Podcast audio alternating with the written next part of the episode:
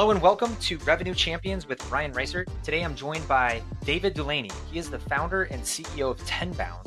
If you're a sales development rep in the United States, you're likely aware of Tenbound, the Tenbound Sales Development Conference. David puts this on every year. It's a phenomenal event.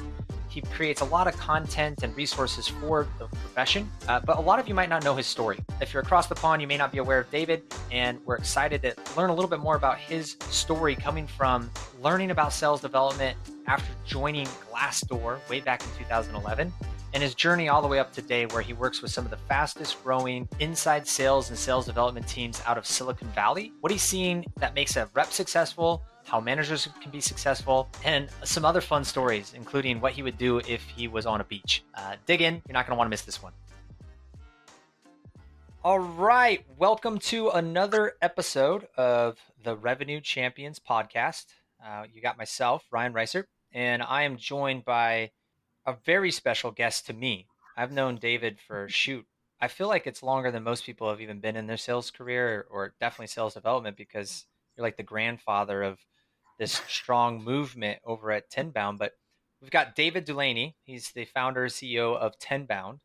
Uh, for those of you joining us across the pond in the UK, you may not be familiar with him, uh, but in the US, David's done an incredible job of really being at the forefront of sales development.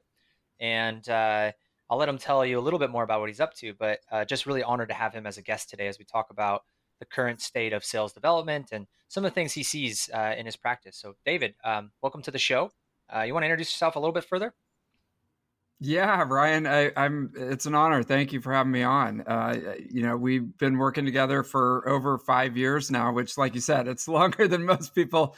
Uh, definitely in the sales development world, um, and so it's it's always great to to catch up. So, uh, yeah, started Tenbound five years ago. I had been running sales development teams at at tech companies here in Silicon Valley and uh, and you know i saw a convergence of a lot of different factors happening where there was a lot of people getting involved in sales development there was a lot of technology being developed specifically for sales development and there was just a lot of questions on best practices and, and how to execute um, to drive consistent pipeline especially at software as a service companies and so started Tenbound it was essentially myself working with B2B SaaS companies and writing playbooks and doing training and working with their SDR teams and uh, have just kind of grown it from there. We we um, are still have an advisory arm that works with the sales development world in that area, and then we run a lot of events, um, digital and and uh, conference events focused in the SDR space. So, so David's selling himself a little short here, but uh, he knows a bit about sales development. He certainly has a phenomenal perspective on the rise of the modern sales development tech stack um, and brings a perspective from uh, the lens of multiple organizations at the same time. So super excited to to uh, have this conversation today. Uh, just to get started, you know, folks like you, folks like me, I'm sure you get this question often. It's like, well, why are you so excited about sales development? Why are you spending so much time in this, uh, this, uh, this like, you know, cold outreach thing? Isn't that like, isn't that like what the beginners do? Uh, what got you started uh, in sales development? What kind of, what's kind of keeping you in the industry? Yeah, I mean, you know that that's the that's the rub. Uh, it's it's it's such a big topic, and it's so critical for the success of of organizations to drive consistent pipeline. And so I, I really look at it from a strategic perspective, um, in that you've, you've got the, the marketing team who's working on the top of the funnel, you've got the sales team who's working on closing the deals, and you really need that connective tissue in between to to humanize your marketing and to and and to drive consistent pipeline. It's an evergreen problem we've got enough work just in the sale uh, in the software industry. Um, so, in you know beyond beyond there, um, all companies need a predictable sales pipeline at the end of the day, and and so you know. I, I got into it. I was um, selling sales training for a number of years, and uh, I had always wanted to get into the tech industry, and I landed a, a job um, selling um, advertising for Glassdoor mm. when they just started, and um, we didn't have a sales development team. So at the same time, what year was uh, this, David? Mm-hmm. Yeah, this was back in 2011. 2011, yeah. 2011. So, so, it's quite a while ago now. Still, there, um, that was like that was like right mm-hmm. when predictive revenue might have hit the shelves, right? Right around that time frame. So not, exactly. Yeah. Yeah. Yeah. So um, I got, you know, I got Predictable Revenue by Aaron Ross, which is, the, you know, was the initial Bible of this whole movement. And then uh, kind of pitched the idea to my boss of starting a sales development team. So for the first year or so, I was the sales development rep and trying to figure out the motions and and all the stuff like that. Um, and uh, and eventually, we had success. We started a team, and it just became there was a lot of momentum behind what we were doing. And I'm getting to your question. I, I, what, what's interesting and fascinating about sales development for me is that it's, it's um, multi-dimensional within companies. So, in other words, as the connective tissue between all these different functions, you you you can you can wear different hats within yeah. the organization and and work with a lot of different people um, to be successful. And and you know now ten years later, we have people who are becoming VPs of sales development and they're running you know 200 300 person organizations and they have a seat at the executive table yeah. So it's just been an amazing evolution to see. Yeah, so it's it's interesting because uh, you had a pretty hot job. It's funny. Glassdoor was one of my clients at the Lions. I think we might have been uh, helping you guys recruit, recruit, recruit, folks just like you to come in as AEs at that time. Um, yep.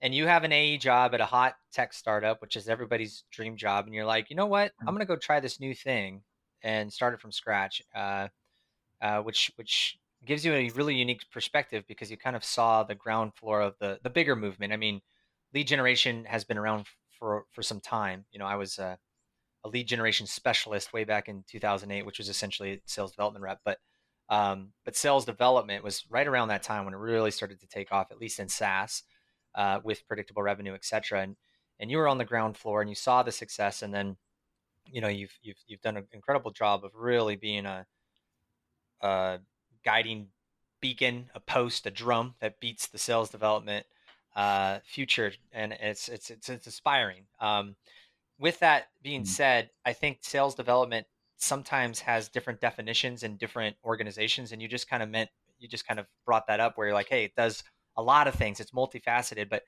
uh, do you have a way to divide like define sales development, like in your own words? How would you how would you define that to an organization um, mm. from your perspective? Yeah, I mean, and and so there's a lot of uh, there's a lot of confusion there because it's also called business development at a lot of companies and or and business development, development or yeah, marketing, account, account development, development, or yeah. development, yeah. and um and you know business development especially has a completely different meaning in some contexts, like driving you know partnerships and things like that for companies. Um, so the the way that I define it is um, it's it's connecting the work of your marketing department with sales and creating predictable pipeline. And so what that means is that breaking out the sales position into a dedicated outbound or inbound or hybrid prospector and then handing off the appointment or the lead after it's qualified to some extent to a salesperson so that they can really focus on perfecting their demo skills and and the, the actual art of sales. And and um, using all the material that's created by the marketing department to be able to really focus on that front end of the process and and uh, be able to create a predictable pipeline. Um, and so you know you, you, if you think about it there's a lot of different aspects that go into it. And just going back to when i started at glassdoor um, you know, there wasn't much of a marketing department there at that time. Um, and so they, as far as brand and, you know, developing lead generation programs and doing events and things like that, that was basically not happening. So you had a room full of very highly compensated sales professionals whose job was to close sales, and everyone spent all day cold calling companies. And so that for me, it just didn't make a lot of sense, um, you know, because their jobs are just so much different. Um, and so that's when I started to pitch starting the sales development team. It's really interesting the way you, you define that because you say it's this in between and that's always the conversation right is sales development marketing mm-hmm. or is sales development sales uh, how mm-hmm. where would you put it where would you put that definition yeah i mean and uh, i just want to go go back really quickly like salespeople always have to continually prospect i mean that's just a key part of the job and and um, it's just spending all day doing nothing but prospecting and not actually selling anything. That's an issue, right? Um, yep. So, you know, yeah. if there's any managers on the phone, it's like, you know, you, you got to think about maybe we we you know split out the the functions into into um, those those focuses. But um, as far as where to where to report, um, you know, it, it's interesting. It, it, depends on the company a lot. So if you're if it's high high um, volume, high velocity, um, you know, it's it's a it's a quick um, uh, you know uh, type of sales process. More it might make more sense. Yeah, very transactional. You know, it might make more sense to have them in marketing. Um, you know, because they they have to be in real lockstep with all the other um, programs that are happening, and and you've got to constantly be monitoring the the behaviors and the outcomes from a from a marketing perspective. If it's a longer sales cycle with multiple players and a very short amount of uh, like an enterprise sale with a short amount of um, accounts on the account list it might make more sense to have them roll up to sales because they, almost create like a pod you know, with the uh, enterprise account team and and really go deep on specific accounts. So it really depends. I've even heard um, you know, some teams rolling into the operations, you know, sales or marketing or revenue mm. operations. Or um, enablement. Yeah. Enablement. Yeah, exactly. Because it's it's sort of a neutral, you know, third party between the silos that that uh, you know brings them together. So so for some companies that makes a lot of sense. That's interesting. It kind of makes actually makes a lot of sense for certain types of organizations especially if they're getting deep in the tech stack but uh, that'll be a deeper conversation. Um, uh, and, I, I, like the way you've said that right the more transactional the sell the, the, the faster it is it's it's really like and, and i talk about this as the sales development you can kind of look at it as a, another distribution channel an ad unit right? Just like in hmm. marketing, you can do paid ads where you build a pretty specific list with audience and you fire off ads. Well, the sales development rep is is a human version of that, one to one at scale, right? If you use it mm-hmm. right, and so it makes a lot of sense uh, for lead activation in a more transactional environment that you're really close to marketing because you can think of them as running campaigns and there's maybe multiple different lists going on and different messaging and things like that. And so being locked lockstep with marketing makes a lot of sense. And then when it's a much more, it's a smaller list, maybe more people within one list, but it's more strategic. Uh, being in, in, a closer lockstep with the sales organization as extension of the sales team uh, makes a lot of sense. Um, but again, it, it, does seem to depend on, you know, the culture and the and the and the work uh, the sales process for the specific organization to kind of figure some of those out. Personally, I see I still see sales development as marketing. Uh, I don't see it as sales, and so I was curious to hear your thoughts on that. Um, yeah, you, you said it several times. They're not selling; they're prospecting, and so like yeah, prospecting is more of a marketing initiative in my in my opinion. Although there's some crossover.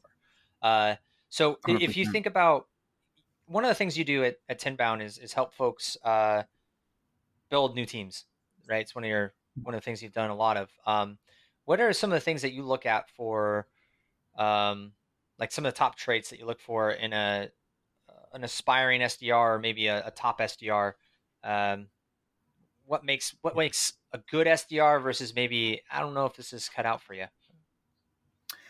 Yeah, I mean that's the million dollar question. Um, eh, you know, it, it, I think um, if you've been in sales before in any sort of capacity, even if it was selling knives, you know, door to door or or Girl Scout cookies or wh- whatever, and you, you've got an understanding of of the motion of sales and and the way that you handle it as an individual, I think that's really really important when looking at these these roles because um, it's going to be on steroids. you know, when you get into this. And so what I'm talking about is there there might be only, you know, I've seen stats like maybe five to eight percent of the market, the greater market is is, you know, in in market at the time and and open to having further conversations. And so if you think about it, you're going to be talking to, you know, 95 up to 95% of people who it's just not the right timing. It's it's not a good fit. They're not the right person. Um, they're really busy, just like all of us, and they're probably not going to be super happy with being, um, you know, disturbed at the time. So so from a mental, uh, you know, point of view, you got to be ready to be able to handle that and move on, so that you could find the the five percent and and get them get them get them in the in the pipeline. Um, and it's not for everybody. Um, the the the thing about um, sales development, though, Ryan, is that um, it's a sales and talent pipeline for companies. Mm-hmm. And so what that means is, yes, it's a sales pipeline as far as this team is out, you know, building sales pipeline for the sales team, but then it's also a talent pipeline. And a lot of companies look at it in a way that we're going to find A players, we're going to find people that are the best of the best, get them in, have them be a SDR for a year or two, and then we've got this amazing person that we can put into marketing or sales or customer service, you know, whatever they really want to do. You know, so I guess you could look at it that way as well. I mean, maybe you don't want to be in sales really, but you could use this as a way to get into a company and then go do something else. That's interesting. I I I like that the way you position that. I, I know a lot of organizations think about developing a bench of talent uh, yeah. through sales development. Typically, that that bench is going into sales. Uh, so you're developing your sales reps through the works, but you're saying it's not just about the sales pipeline; it's the just overall talent pipeline.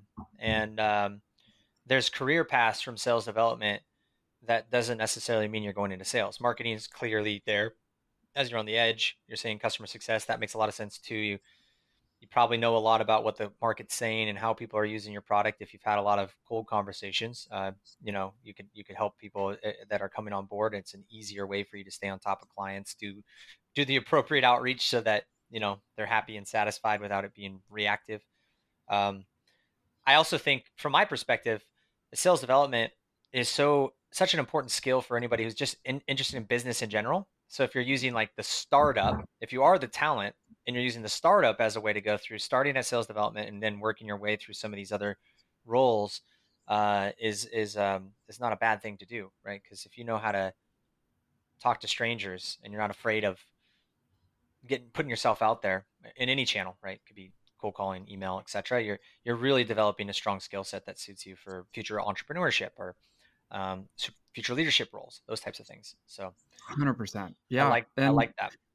You know, I look at it. The, the, we did a blog post about this, but it's like a Venn diagram kind of of the successful SDR.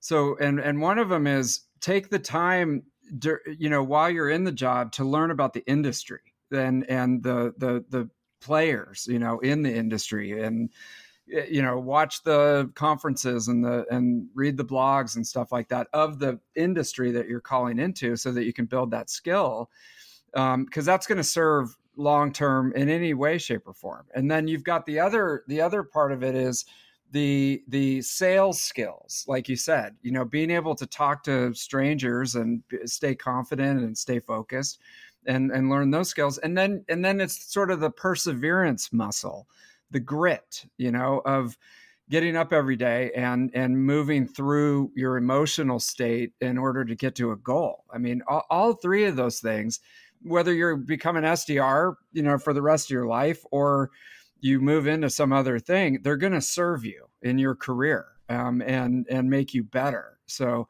that's what we re- really try to emphasize that people focus on. The other quick thing is coachability, you mm. know, and and um, the big challenge that we see when we work with SDR teams and you know ones that are struggling and people that are struggling in the job is just I mean for lack of a better word just being a know-it-all like getting getting on with your manager or with a coach and just being like I've tried everything. I'm doing everything right.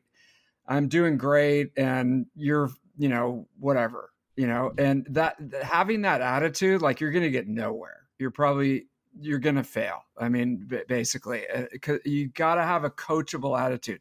Take some advice, go use that advice, come back and let us know how it went. Yeah. You know what I mean? Growth mindset, you know, yeah, uh, super important. Uh, yeah. So, so that that transitions nicely, and maybe that is your answer here. I don't know, but in your experience, what what have you seen as one of the biggest challenges that an SDR faces? Yeah, I mean, I think it's just expectations, you know, about what the job's going to entail, um, and you know, it's hard to know because, mo- and you know, to make a wide sweeping generalization, I mean, most SDRs are getting into this as it's the first part of their career. They just got out of school. They probably weren't necessarily studying business or sales or you know whatever the industry is that they're calling on you know so and it's just like hey i, I need to i need to get a job and i and software is a great industry and this gets my foot in the door. Cool you know?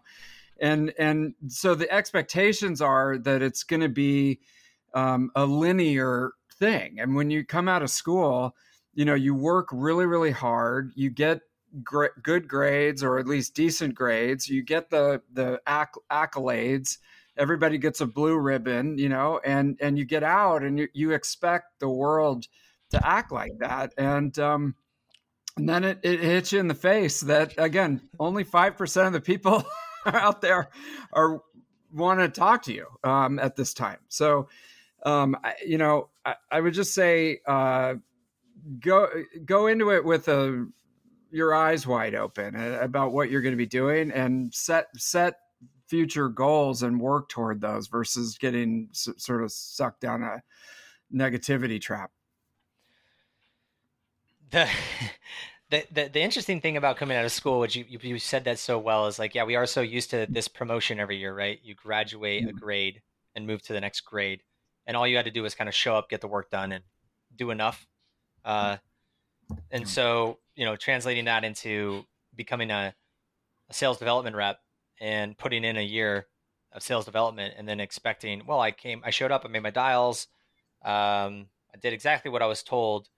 What's next? It's like, well, yeah, that's not how life works. Uh, so, you know, um, you know, there's there's there's a lot more to it, and uh, being prepared um, for what's going to yeah. happen. And and you've brought this up a couple times now. With it sounds like it's mostly outbound focused. Where you're like, hey, only 95 percent of people are um, interested in talking to you right now.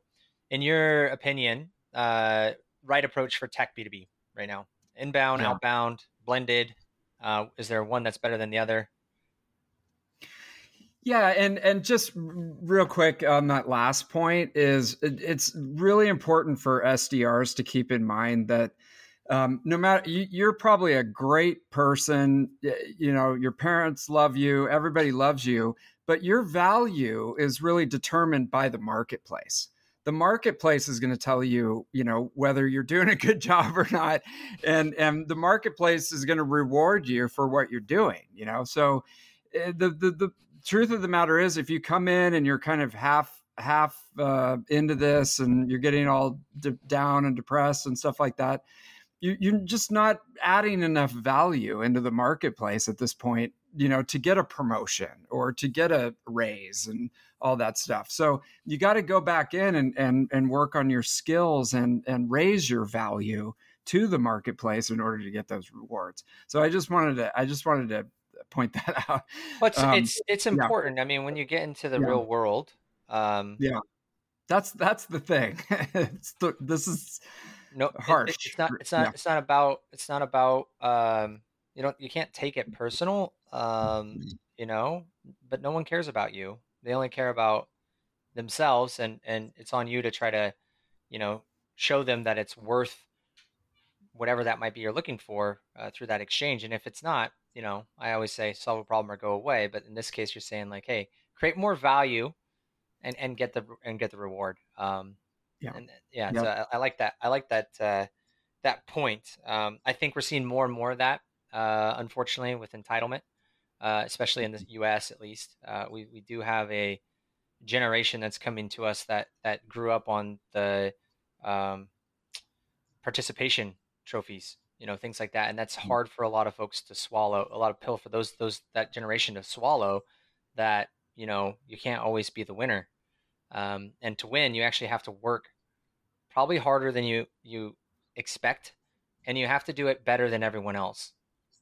Yeah, it, it's not it's not like uh, someone is picking on you because that they're getting more rewards. It doesn't really happen very often. It's because they're probably better than you. In order to get better than someone else, you either have to work harder um, or, or gain those skills, as you said. And it's a really strong message to be bringing to the conversation, especially for some folks that are early, just getting started, because they don't, they don't, they're not, they didn't grow up with that. I'm not sure what that's 100%. like globally, but I know in the U.S. we, we do suffer from that, um, unfortunately, a bit right yeah. now. So um, yeah, but- and I mean the fact that someone's listening to this right now, it, you know, it it it it tells me that they they want to master the craft and they want to, you know, increase their value to the marketplace by understanding these strategies and and the things that we're talking about. So I mean, step number one is that that self education and getting better, and then and then, like I said, it's it's coachability. So take a few of the things that we're talking about here and and suggest them, apply them, you know, try to get better. I mean, and and that that's when you're going to start to see more money, more promotions, more success versus um, that, you know just expecting everything um, because you showed up.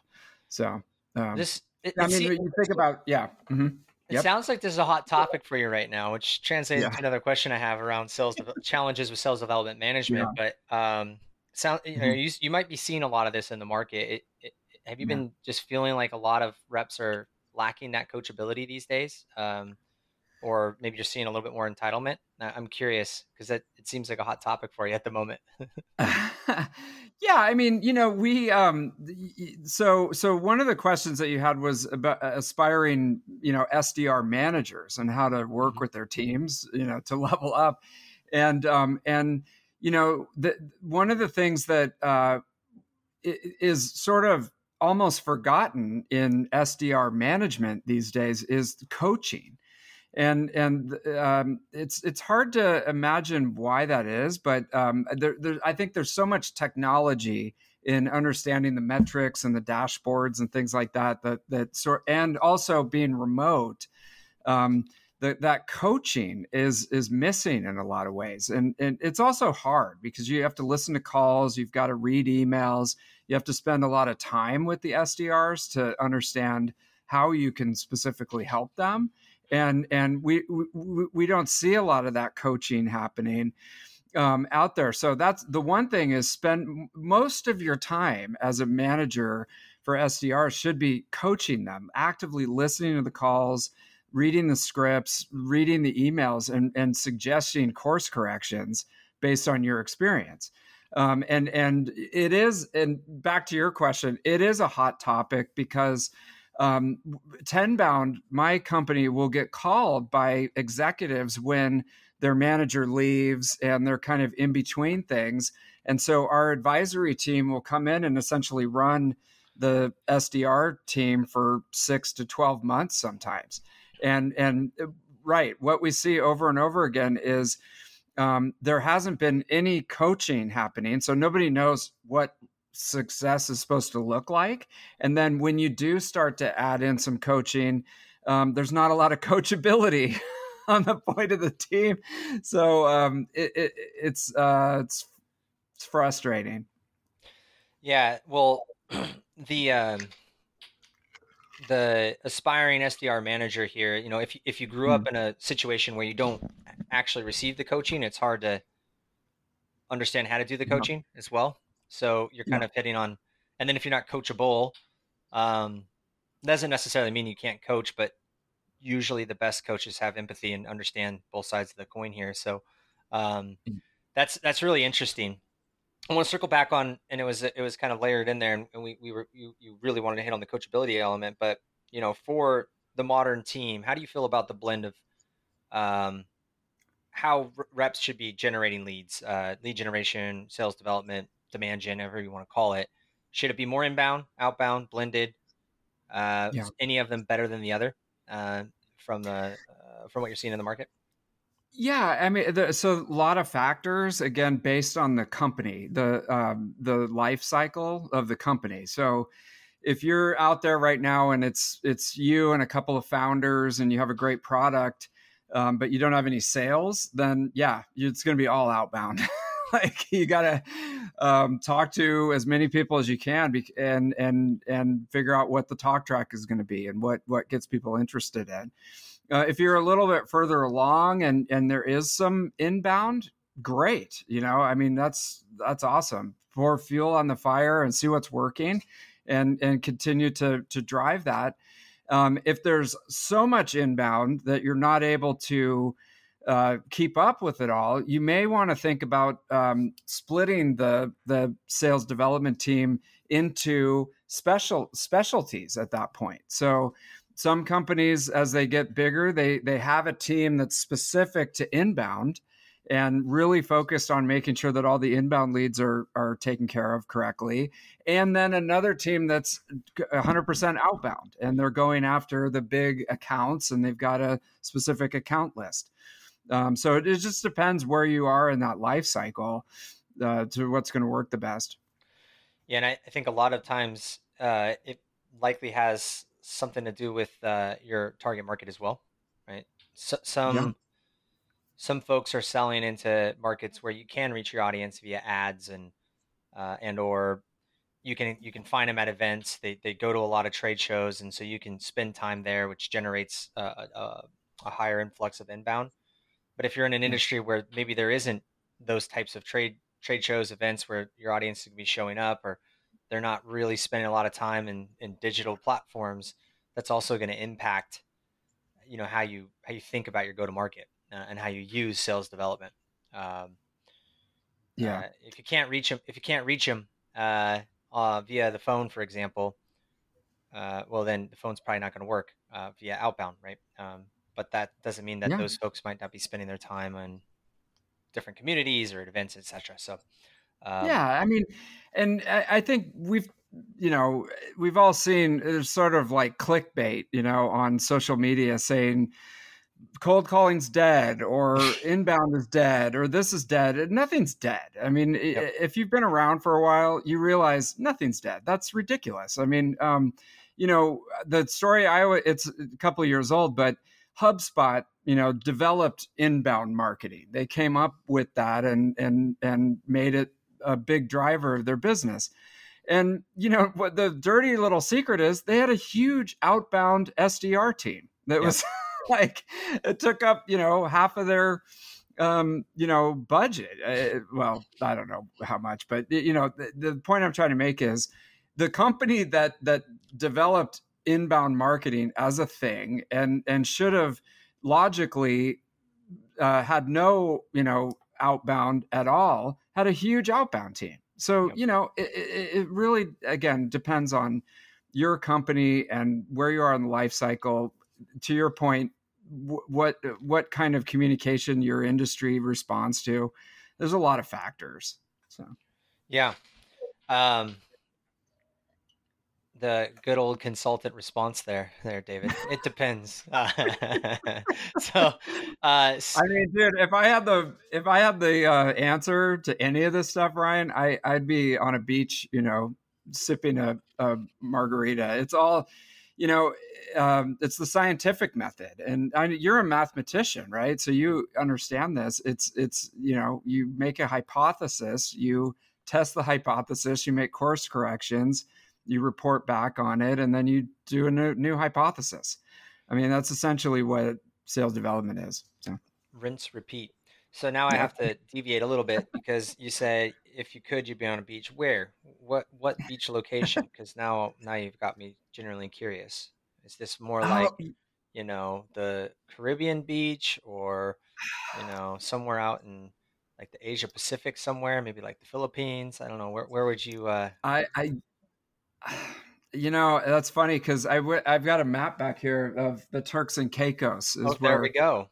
Yeah. We did our honeymoon. So I'll, I'll do the Caribbean and actually on the, on the beach, we, we stayed on our honeymoon uh, back from the beach, but on the beach where we stayed, they built a Ritz Carlton. Oh, um, I mean, so we're talking beyond belief, and I, I could I could stand for a couple of weeks there at least. Okay, yeah, nailed it. Uh, you always you always gotta know which beach. You know what kind of beach are you? Because yeah, it, it definitely depends. There's a blend of yeah.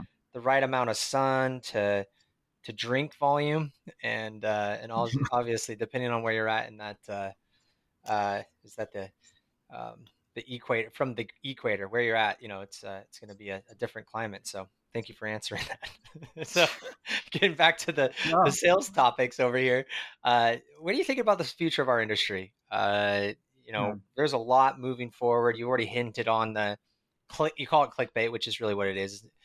Something's dead every year, but uh, do you have any predictions for where we're going moving into?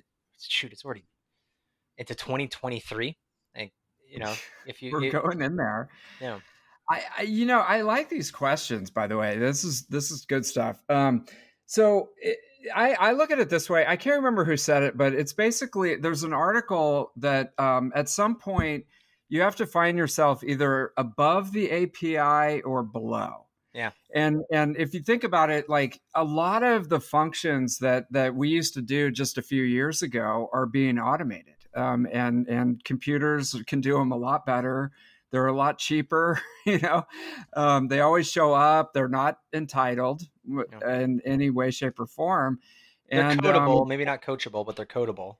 So. They're codable, but they're not coachable, right? And so anybody on the call where where we can really make a difference still as human beings, at least for the time being, is um, stay above the API. What is it specifically that human beings can still do in order to stay relevant? And and and especially in sales development, it's connecting the dots between um, you know nuanced information and people and networks and and being able to to create messaging that that resonates with the audience and builds relationships. Um, the computers cannot do that yet. And and so we've got you know 10 20 years um, of relevance and we and and it's more and more valuable um, you know the the classic funding pattern in silicon valley is as soon as you get some money you invest heavily in engineering and research and development, and then you invest heavily in sales and marketing. Um, and that's us, right? So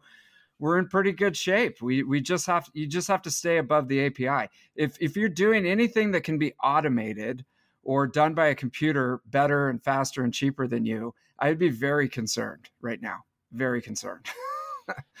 Do you have? Um, I like that terminology, uh, above and below the API. Uh, mm-hmm. I, I, probably read the article. Was that something you put out, or is that somebody else? Uh, that was somebody else, and okay. I got it. Uh, yeah, I, I, I, love that mm-hmm. visualization because it makes it so much sense. Noah Goldman still hasn't published this yet, but uh, he used to have a, a, really good podcast. He's kind of disappeared from the the sales influencer space or leadership with thought leadership space or whatever you want to call it. But Noah Goldman had a really good podcast, enterprise sales podcast, and he has a book that he hasn't published called The Binary Principle and he basically says the future of this stuff is um, y- you either need to be able to help with selection or implementation everything else is going to be done by the buy button which is another visualization of the the api but uh, above and below uh, that that's a really good um, way of thinking about it and, and again to your point look if there's stuff you're doing if you spend a lot of time developing sequences and running templatized messaging and, and you're good at that, that's great. But you should probably think a little bit ahead of the curve there because honestly, to your you said 10 to 20 years. I don't even know if we have that much time for that type of activity. Uh, it's moving fast. You know, 10, 10, years ago would have been 20, 2012, right? Yeah. Uh, 2012. Uh, you know, that's like the rise of Uber. Uh, in San Francisco, 2012, those maybe those were just starting to get kind of popular. That was when there were still black mm. cars, not the other ones like you, you could request like limos and stuff. 2012. So if you think about that, that's mm-hmm. 10 years ago, and what's happened since then with smartphones and marketplaces and all of the innovation, it's it's it's mind blowing. You know, only 10 years behind that. Let's go to so this would be 20 years ago, 2002. Cell phones were barely a thing. Like it wasn't like mass market anyway. If you had a phone, it's like those big blocky things, right? Uh, and certainly that was when I was that was when I was in high school. Uh, you know, I, I had a cell phone, but it was like you know you played Snake on it or something like that. That's 20 years. You know, no internet, no uh, texting wasn't a thing, uh, and so as technology evolves, it, it, it, evolves exponentially, not linear. So it gets 10 times you know, like you look at like the memory space, I think it like 10x's every year. Like it gets 10 times better and cheaper each time.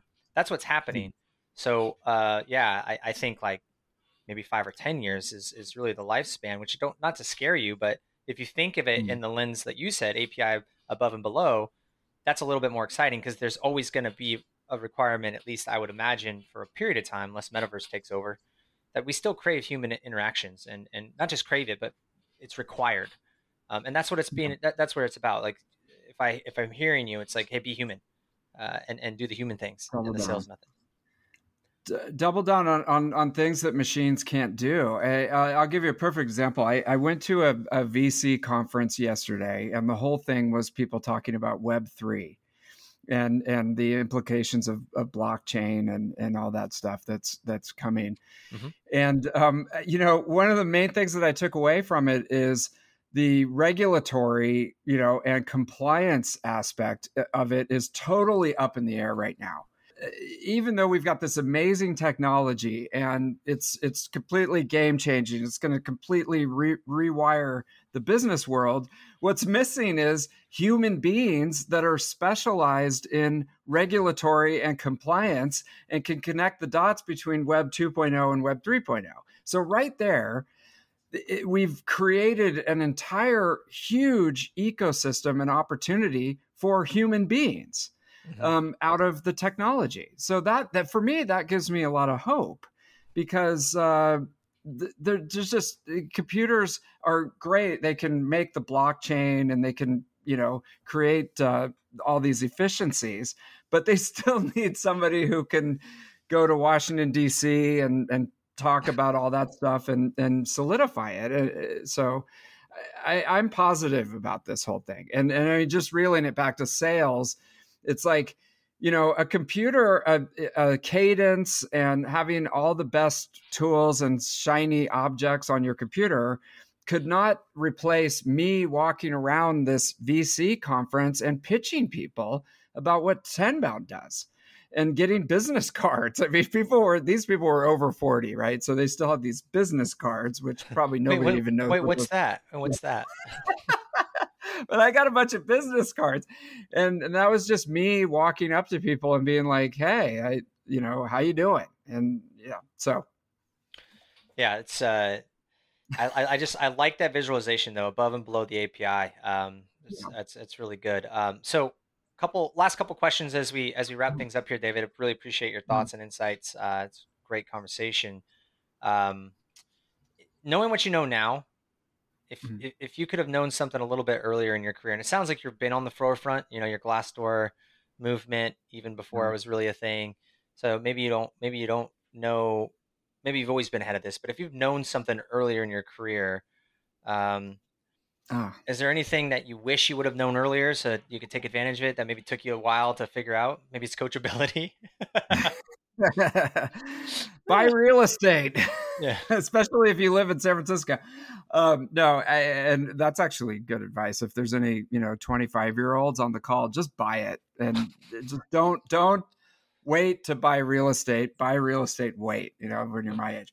So, uh, but for sales I, I would say, um, you know, the big revelation is, and you said it earlier, Ryan, nobody cares about you at all. They're not thinking about you. Um, and this is, includes your boss and your customers and your prospects and, and all that stuff. nobody cares. Nobody's thinking about you at all. And if they are, it's for a split second. They are thinking about themselves and and what they're doing and what they're going to eat for lunch and all the stuff on their to-do list and all the stuff that they have to do. So it's very liberating. Um, and the earlier that you can get this, the better, because it wipes away um, any insecurity or shyness or you know your your lack of confidence that you have in sales nobody cares so you know go, go out with the attitude that you're going to try to help them solve a problem and try to learn as much as you can about them and their problems and then just approach them as a problem solver and if they don't need your help at the time then you made a friend and and you know if they're mean to you and they hang up on you and stuff like that they just didn't have that problem right now, or maybe they're just mean, you know. Yeah. Um, so you just move on. But yeah, yeah, it's it's a that's a big one. It's it takes a long time to yeah. recognize that, but it's liberating. I'm glad you brought that one up. It is liberating when you don't care, detach, as mm. Josh Braun would say. Um, yeah. So, uh, and then Easier last said than done. so there's gonna be two more questions. Uh, yeah that I want to get through. One more from this interview, and then the one we like to ask every guest here. But uh, any yeah. as you look back on and you've you've had a chance to work with some really smart people um, what was the best advice you've ever received? Uh, best sales advice? Best sales advice I, some of the best salesmen or salespeople you know that i've worked with um, they speak the language of their customer. So the first thing that they do when they come in to a new company or a new industry or you know a new uh, set of accounts that they're calling on is they make a lot of effort into understanding the vocabulary that their customers use and and um, and and the problems that the customers are trying to solve um, and and they they they don't spend a lot of time i mean this is counterintuitive but they don't spend a lot of time learning about the product mm. or the bits and the bytes and all the different uh, whiz bang things that their product does they spend all the time at the beginning understanding that vocabulary because then every time they're engaging with a with one of those people they're throwing out the words that that the people understand and that creates rapport and then they can actually start talking about the product. So that's your homework. So the advice is don't no one cares about you. They also don't care about your product but they do care about themselves and their industry problems. And if you if that's you correct. if you spend time becoming an industry expert or at least understanding the lingo that'll help you advance a lot faster. Uh, yeah, that, that's huge. And, and, uh, Ryan, and just real quick, I mean, we both have been the same. We're we're boot, bootstrappers who are running companies and and trying to do a million things all at the same time. We've got a list of problems, folks, that's about four pages long that we're trying to solve. So if somebody came along and, and said something about all these things that that uh, I'm trying to deal with, I'd take that call all day. But if somebody comes along and they're just like, "Here's what I got," you know, "Here's what I'm selling," and uh, uh, you know, more likely than not, I'm just it's just noise. Yep. Last question we always ask our guests um, yeah. who come on: if you had an extra fifty thousand pounds, fifty thousand pounds to invest in uh, sales development, marketing programs, how would you spend it? Fifty thousand pounds. I'm just doing the math. So I know about seven grand. Yeah, I, I don't know what the exchange you rate just, is. You today. just did that calculation. I still don't know what it is. I have to calculate it.